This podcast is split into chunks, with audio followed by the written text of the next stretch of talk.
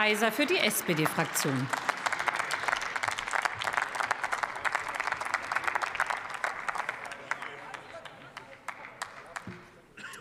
Sehr geehrte Frau Präsidentin, sehr geehrte Damen und Herren, liebe Kolleginnen und Kollegen, kommen wir mal weg vom Konjunktiv und von Verschwörungstheorien.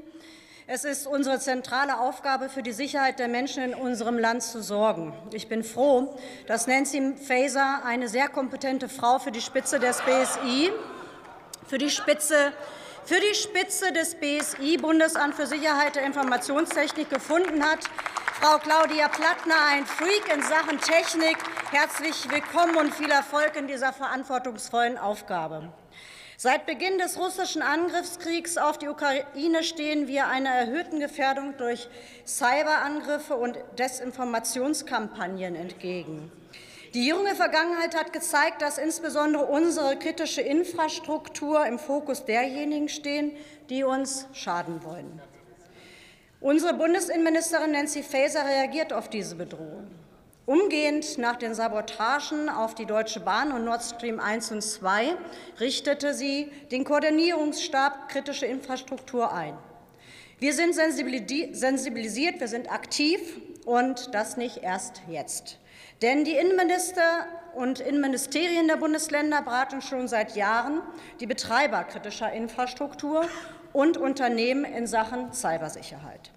Zusätzlich hat das Kabinett am 7. Dezember das Eckpunktepapier für Kritis Dachgesetz auf den Weg gebracht. Damit tritt es neben dem BSI-Gesetz ein und wird ein kohärentes und resilientes Schutzsystem schaffen.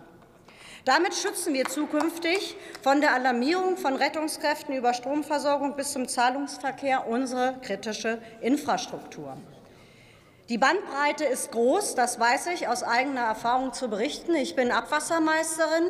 Der Betrieb der Fähr- und Entsorgungsanlagen ist mittlerweile von der Pegelmessung, Schiebeeinstellung, Inbetriebnahme von Aggregaten bis zur Steuermeldung und Behebung vollautomatisiert und digitalisiert. Ich habe bereits vor 20 Jahren die Kläranlage in Wolfenbüttel via Laptop ähm, organisiert und betrieben. Diese Systeme werden regelmäßig gesichert und auch nachgeprüft. Meine Kolleginnen und Kollegen in Wolfenbüttel, die der Stadtwerke und alle anderen kommunalen Unternehmen stellen sich täglich den Herausforderungen. Es geht um kritische Infrastruktur.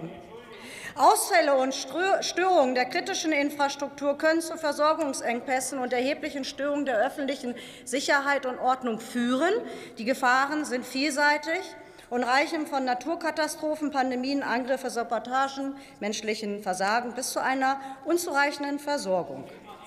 Das Kritis-Dachgesetz regelt zukünftig sektoren- und gefahrenübergreifend zum Schutz der kritischen Infrastruktur. Es wird erstmals in Deutschland eine Regelung für den physischen Schutz geben. Zum ersten Mal steht das Gesamtsystem sektoren- und länderübergreifend ähm, im Fokus und schließt somit weige Regelungslücken. Zudem wird die Zusammenarbeit mit Betrieben kritischer Infrastrukturen verbessert, und das Gesetz soll die EU-Richtlinien über die Resilienz kritischer Einrichtungen umsetzen. Wichtig ist überhaupt erst einmal die Einordnung der kritischen Infrastrukturen in Sektoren. Durch diese Einordnung in mindestens elf Sektoren werden die Bedrohungs- und Risikolagen besser erkennbar. Eine Risikobewertung macht Gefahren bewusster, und durch dynamische Lernprozesse erhöhen wir die Resilienz. Aber neben allen Absicherungen wird es auch weitere Ausfälle geben. Ausfälle, von denen ich, Sie teilweise gar nichts mitbekommen, die aber dennoch für einen kurzen Zeitraum das Funktionieren unserer Gesellschaft elementar beeinflussen.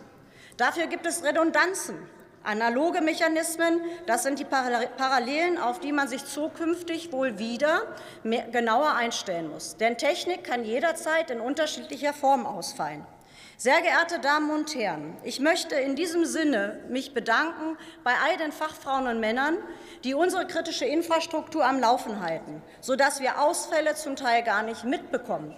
Größere Ereignisse werden schnellstmöglich aufgearbeitet, wie zum Beispiel das jüngste Güterzugunglück bei Gifhorn.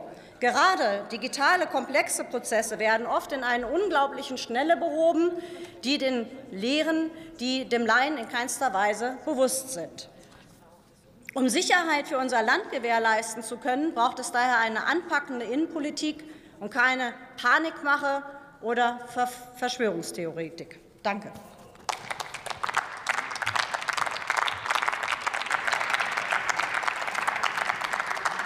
Nächster Redner ist Philipp Amthor für die